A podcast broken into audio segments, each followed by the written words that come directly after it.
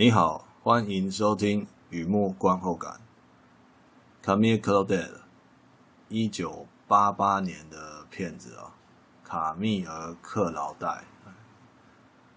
Camille Claudel 就是你知道的那个卡密尔。哦，是念到这里其实蛮有感触，已经很有感触了。总算录到这一篇啊，一步一步录起来了。这是一部传记题材的法国爱情片，关于雕刻家 Camille Claudel 前半生的故事。Claudel 从小就喜欢泥塑哦，他的父亲努力工作，给他良好的养成教育，并且鼓励他逐梦。于是他跟随名家学习雕塑，辗转来到Houdon罗丹呢。那个雕刻家罗丹的工坊担任助手，他爱那个男人的才华、气质，还有对雕塑的热忱。他也恨那个男人不愿实现承诺，爱与恨成全了卡密尔的伟大雕塑作品，也在他心里刻下永久性的伤痕。这部法国电影1988年有一段时间哦，Camille Claudel 就是用历史人物本身的名字当作片名，而故事内容改编自 Henri Barhy 的著作，由法国的这算是上一代的啦，应该是上一代的老导演 Pino Nuidan， 他是这部片的导演 Isabelle Adjani 还有 Gérard Depardieu 领衔主演。电影深刻描绘爱情对卡密尔的影响，生也爱情，死也爱情，是一部很感人的、很感动我的传记电影。因为讲很感人有点太自以为是了，我觉得它是动人的，对我来说这样足够了。第二个部分也是一如往常的写下一些随笔看了这个有什么样想到什么事情啊，想到什么感触啊，有什么感触这些。再怎么讲心情有点紧张啊。这个电影问世到现在录音是2019年绝对不是现在才看的，但是现在已经算一算满30年了。当时看的时候，这样说吧，这是我一生讲有点严肃，这是我一辈子截至目前为止影响很深远的三部电影之一啊。而要公开去写观后感其实心里特别紧张，你知道吗？这讲的公开好像很多人会看到，也没有很多人会看到。你知道，在公开和自己写在就不公开，这是一个心理上的差别，所以不在于有没有很多人看到那种公开啦。不过呢，犹豫久了，也许犹豫太久了，希望我已经做好准备了，就是让这个观后感可以带给你一些东西啦。学生时代我花了很多时间还有零用钱在看录影带，我学生时代是录影带的，常常跟那个老板干嘛呢？就是跟老板会聊天嘛。他知道我是不只是一般观众，也是相关科系的学生，就比较照顾我不知道怎样叫比较照顾，就是会比较多聊一些那我们常常会，我记得跟老板到那个仓库里面。你知道他那个录影带店本身就是一个店嘛，然后后面有一个小片库一样，就是比较没有那么热门的，或者是比较少人租的他就会先收到仓库里。我来的话他就会带我去仓库里面，因为我会找一些片子。那时候没有网络，现在这种口气都好像七老八十一样。但是这是事实啦，那个时候真的没有那么什么网络还是什么线上看热这的东西，要找真的就是就是要找录影带店老板，他真的是很懂，那些人都很懂。那在仓库里面，我们找那种灰尘很厚的片子，你知道，那一点也不会觉得麻烦。一方面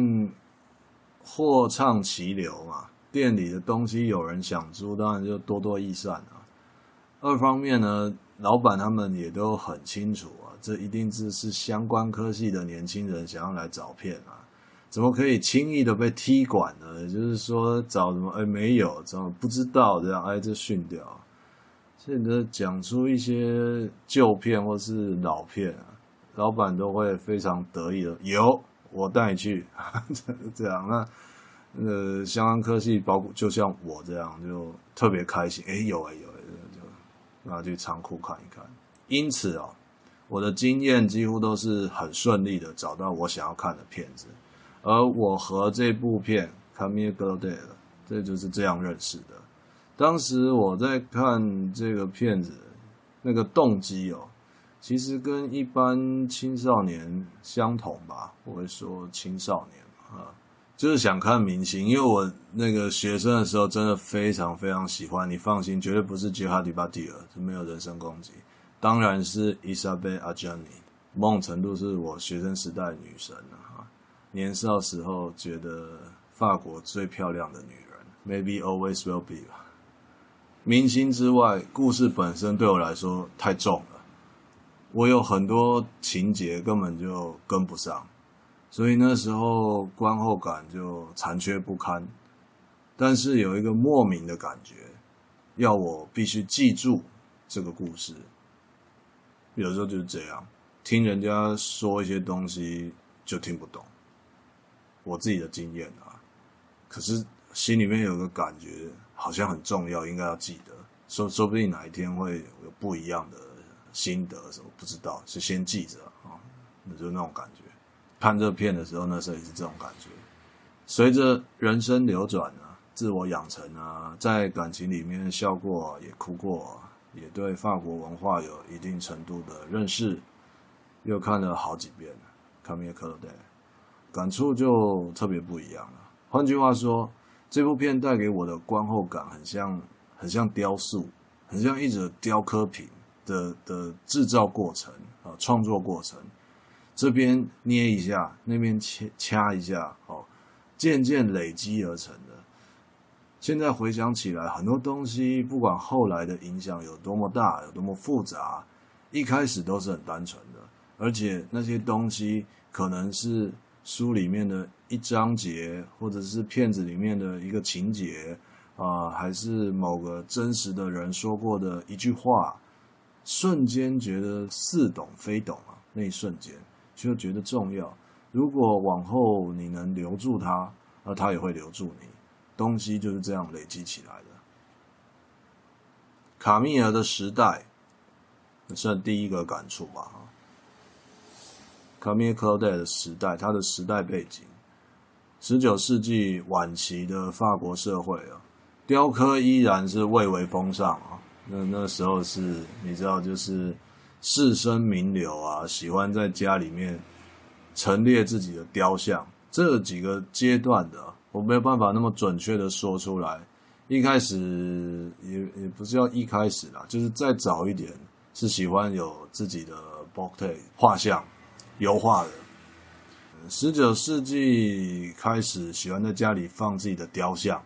大部分都是肩上，就是头啊，大头啊，我觉得好像是一种流行吧，也是一种象征，你知道，就是自己还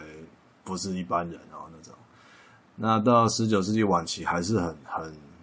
很有在做这件事情，士绅名流喜欢在家里面陈列自己的雕像啊，彰显啊社会地位啊，还有一些文艺气息啊。而雕像如果是出自名家之手啊，好比说 Houdon、Degas、Boucher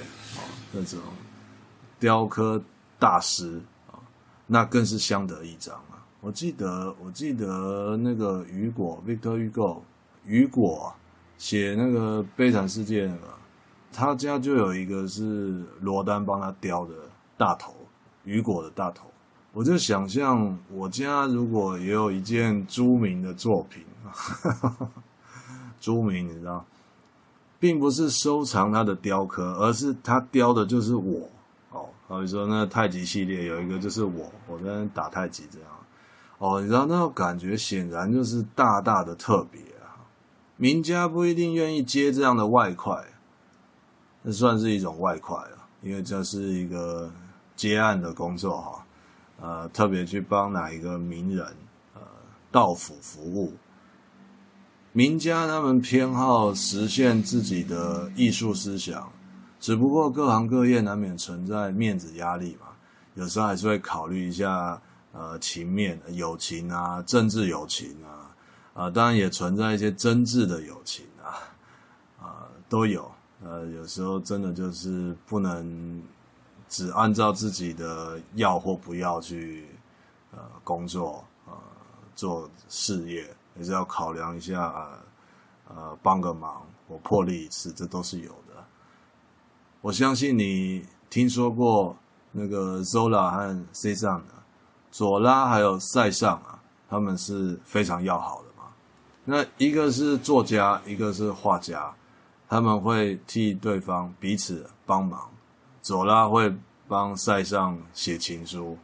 塞尚会帮佐拉画画，这是就是这个例子。整个大环境就是这样，不是说雕刻家就只跟雕刻家来往，对，他是会跨领域的。但这大部分都是在艺术领域居多啦，居多。不仅当时的法国社会是这个样子，其实现在社会也是这样，甚至在火星上面应该也是这样啊。讲了半天还没有讲到卡密尔，这怎么回事啊？先提一下这个大环境大背景，我觉得蛮重要的，因为艺术创作的领域和天堂一样辽阔，如果你去过天堂的话，我是想象的啦，非常的广阔。而拉回凡间呢，其实挤到圈内人，每个圈内人呢，嘴巴贴着耳朵，如果有什么样的美事，火速传为佳话。相反的，例如不愉快的师生恋，误会也会像雪球一样滚得越滚越大。可叹，爱情本来是两个人之间的事情，有时候不管愿不愿意，那变成大家都知道的事情，而且还不一定是对的版本。换作是自己遇到了，可以想象那种滋味吧。第二个感触，卡密尔和他的家人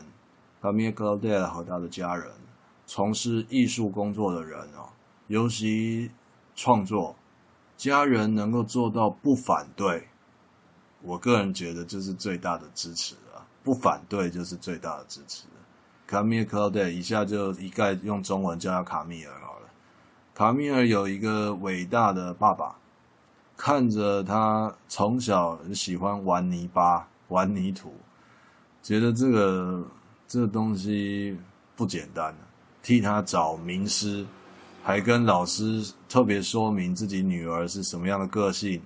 爸爸全心全意鼓励他做他想要做的雕塑。此外呢，卡密尔有一个文人弟弟，亲弟弟，就是那个 Paul Claudel，保罗·克劳代，热爱写作，后来派驻世界各地担任外交领事40年，其中在中国大陆也待了10几年。我们的历史来说，大概就是清光绪的晚期，他的弟弟派驻中国大陆，差不多是光绪的时候。而这个文艺气息厚实姐弟之间的感情，姐弟俩都是从事文艺方面的，特别能够心灵相通，谈得来。很多创作的心路点滴啊，卡密尔就会跟他弟弟聊，没有讲的，弟弟也会猜到3分。有一段戏就在描述罗丹和卡密尔正值热恋，罗丹打算把卡密尔接到巴黎深造，那就是说卡密尔只是个助理嘛，连那个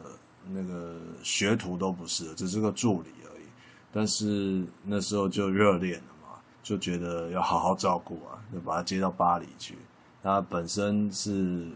不在巴黎的，卡米尔不在巴黎。卡米尔我记得在东南边吧，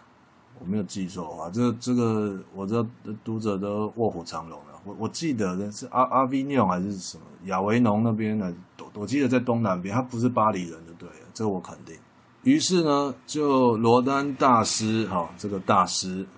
安排了卡米尔全家一个家庭聚餐，以老师的身份亲自向他爸妈说明。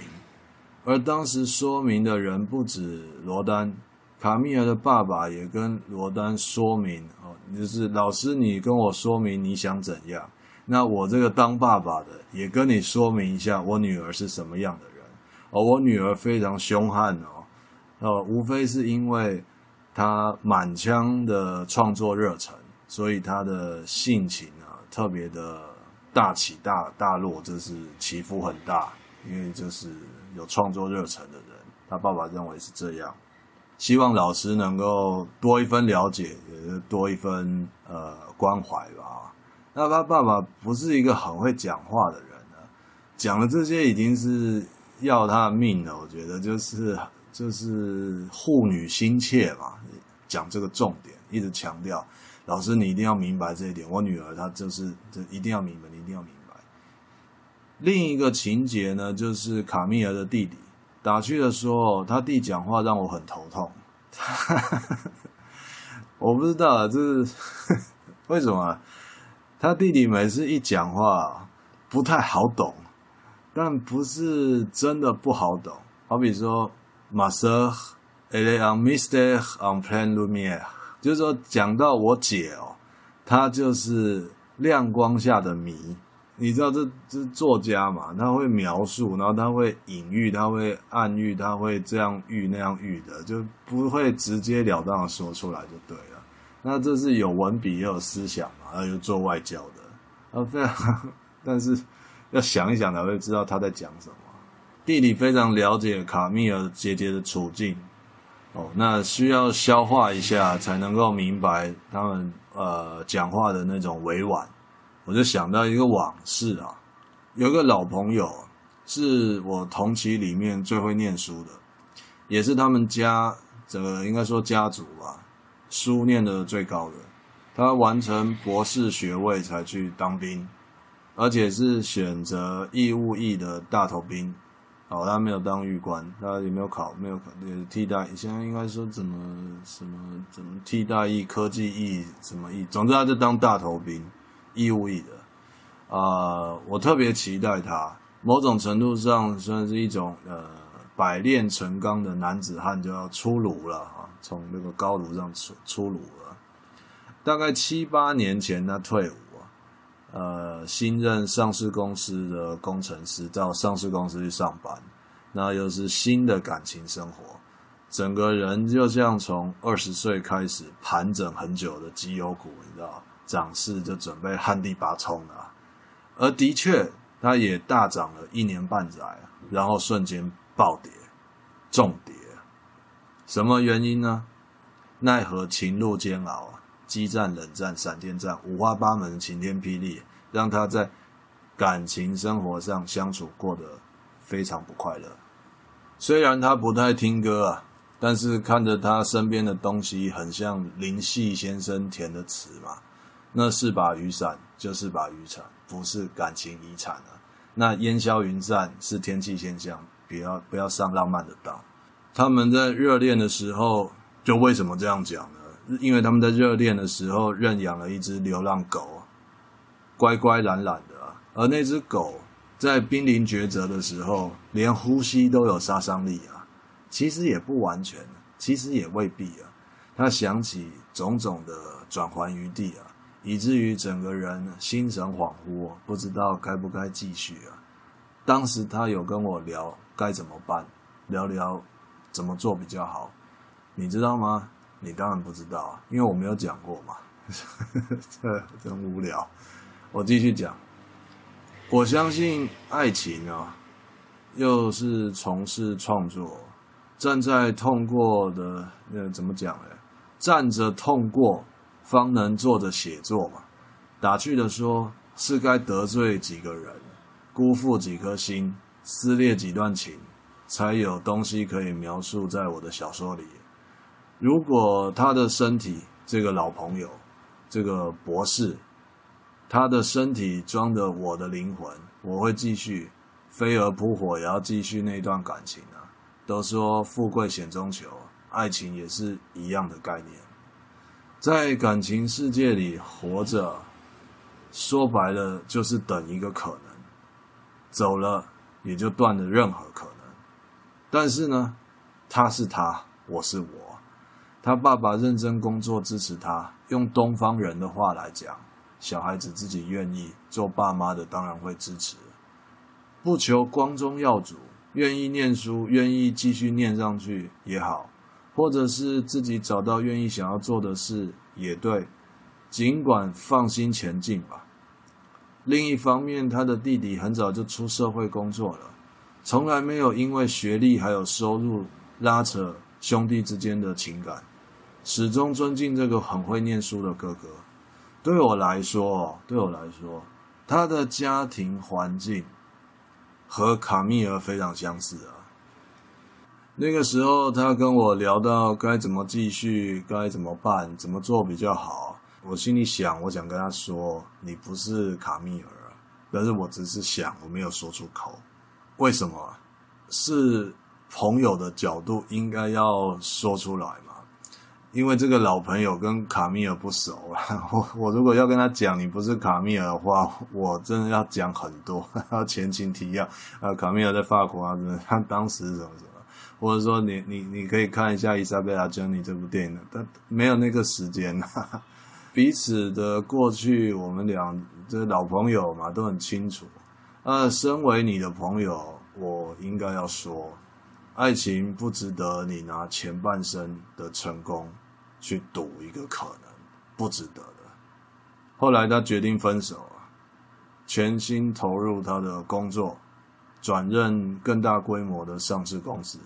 他一直都在上市公司上班，就是一间比一间大，身边没有别人，可是脸上多了笑容，我想那是幸福的。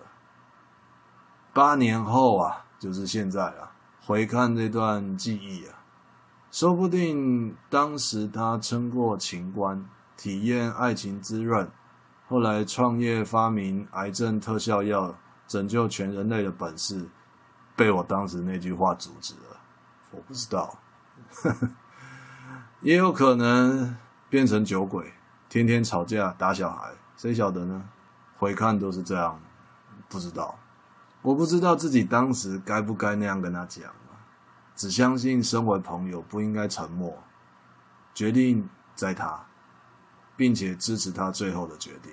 这是因为我明白爱情兼具重生和毁灭的力量，做不到叫别人用性命去体验那是怎样的重生和毁灭，所以后来我推荐他看这部片。好的电影永远是我们体验人生的捷径，不是吗？话说回来，他比较喜欢看科幻片啊，要他看这个文艺爱情啊，真的是难为他了。卡密尔的后来，你在电影里面都看到嘛，爸爸的话说在分手前，就好像知道女儿有自己的旅程，爸爸只是帮手，但不插手，充分说明这就是最真诚的心意啊。弟弟的话说在分手后，告诉我们卡米尔和罗丹分手原因复杂，打击深，任何人意图扒上一卦，闲言闲语的，他只能点到为止。的确哦，情路气象万千，只有旅人自己知道。还是要发音清楚一点，旅行的那个旅人哈，不是女人，旅人。真的，我发音不标准啊。只有旅行的人知道自己所在的情语啊。支持、鼓励、亲寻名师，陪伴、分享心事，那么好的栽培，那么难得的家人谅解、支持。我看这个爱情故事没有办法忽略卡米尔的爸爸还有弟弟，他们的感受是不能跳过的。因为我相信，如果没有那样的家人，卡米尔是不会遇见罗丹，我假设自己是他的父亲，假设我女儿就是卡米尔，也有假设我就是他弟弟，我姐姐是卡米尔，很难带入，很没有资格的想象啊！我只是100年后的冷眼旁观人啊，也看不出那段情的兴衰照，却能够体会他爸爸的苦心，还有弟弟的谨慎。各种感触就是来自上述的亲身经历。那个老朋友，我的老朋友，倘若我的老朋友跟我是亲兄弟的话，那我会跟你说另外一个版本的故事了。再一个感触卡蜜尔的爱情，不好意思，这样有点伤脑筋，因为公寓开始抽水马达启动，会有一个嗡嗡嗡的声音，真是让我很头痛。就是现在讲到一半，头洗一半，真是伤脑筋。不知道，上天保佑啊！一如往常啊，我习惯把最重要的东西放在最后一段。该怎么说呢？如果周慕云的故事带我认识爱情的模样，那么卡蜜尔的故事让我看见爱情的灵魂。爱情的灵魂是有名字的，叫做唯一。感受到唯一，什么都有了。的确啊，如果感受不到唯一，不管对方怎么样付出那种唯一啊，营造那种唯一，自己就是感受不到的话，相对不对就是不对，什么都没了。电影里面罗丹自问什么东西卡蜜尔有，而他自己没有，这个东西就是爱情。可能我是男人吧，不敢揣测罗丹是什么样的人。但多少有点心得体会啊，当一个男人在某一个领域里面拥有卓越的才华，应该说在那个东西上面他有卓越的才华，而在那个东西对应的领域里他表现得非常好，是所谓的大师级怎么样的这种成就哦。就是这种情况的时候，众所周知的情况的时候，这个人愿意全心全意投入自己，而不是投入别人。这个人恋爱的时候，对方在他心里面有唯一的地位，不管是灵感女神也好，就 Muse 啊，还是 Venus 啊，不管是哪一种女神啊，绝对是无可取代的神级地位。这是不是爱情我不知道，只觉得有点像供奉神明。这样的唯一是成立的，而且是真实的。不过很快就会发生冲突，因为这个男人的唯一并不是对方想要的唯一，所以说相对不对就是不对。最有意思的地方就在这里了，男人看起来好像不知道对方到底要什么唯一，为什么我这样做，我就是这样的，你都不满意，搞不清楚。其实他自己比任何人都清楚，那个唯一是他永远做不到的，永远不愿意给的。最好的下场就是明白要好好想办法管管自己的感情，比方说生来雕塑，才华用在打磨石膏，何苦打碎别人的心呢？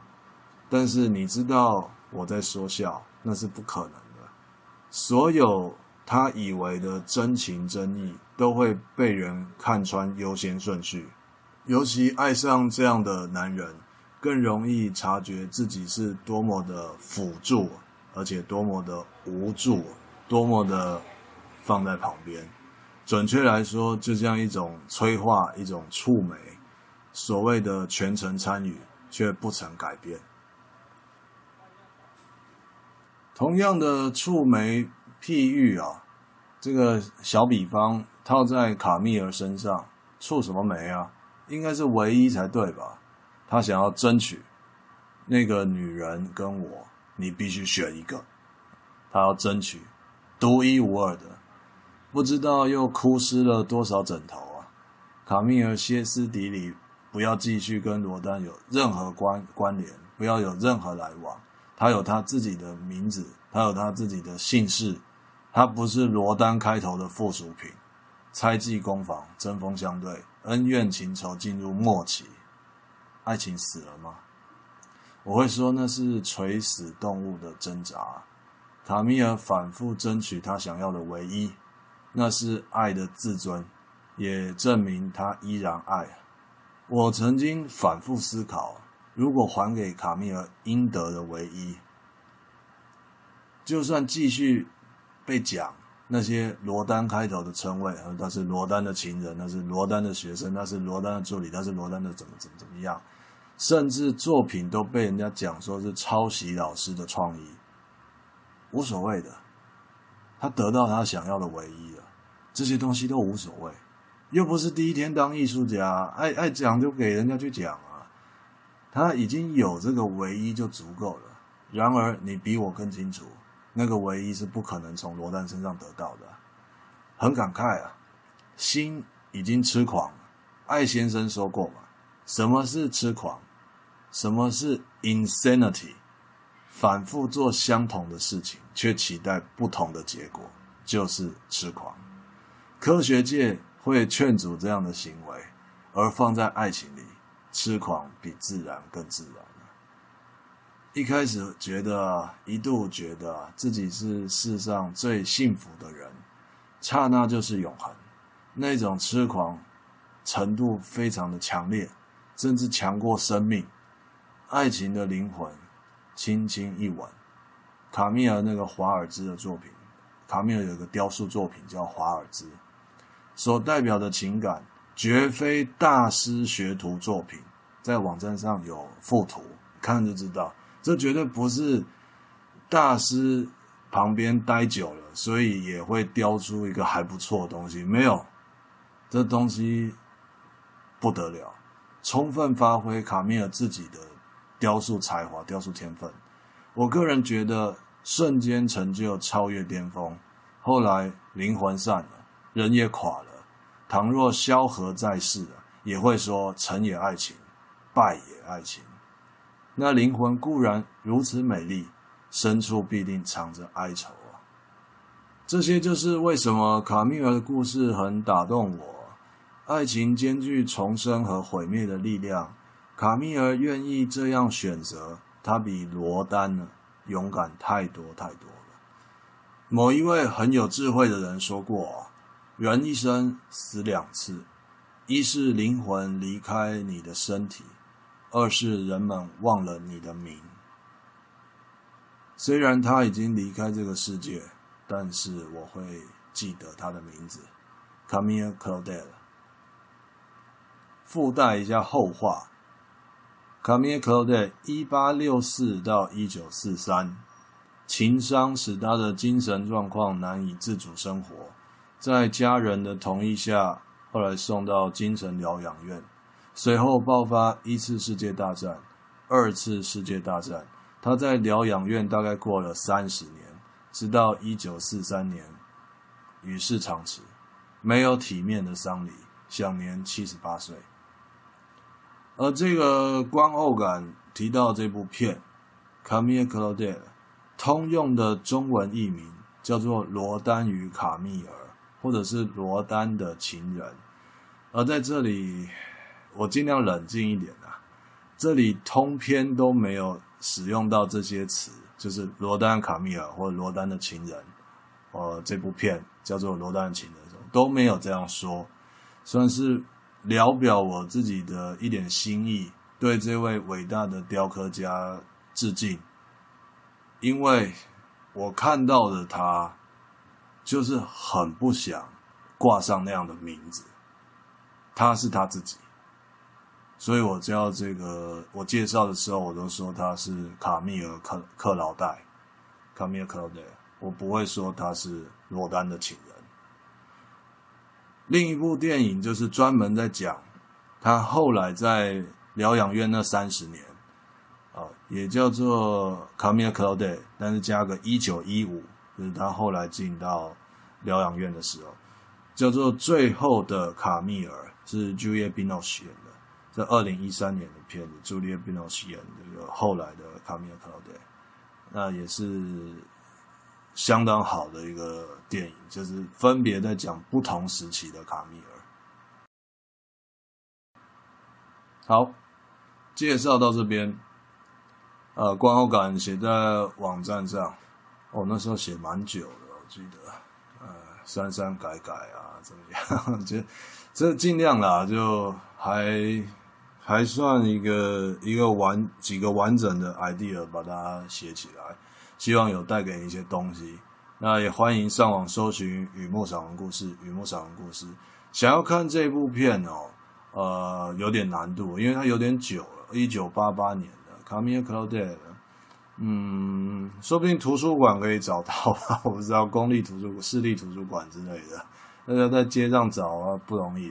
了。什么线上看的平台那是更困难的。一方面它不是那个好莱坞的电影嘛，也就比较难找，就是有这样的困难。不过我相信，如果你想要的话，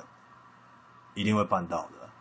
好，欢迎上网搜寻《雨墨散文故事》，就不知道刚刚有没有讲过《雨墨散文故事》。一直都会有更新，也欢迎常来逛逛看看，这边的东西我觉得还可以啦，今天就先到这里，谢谢。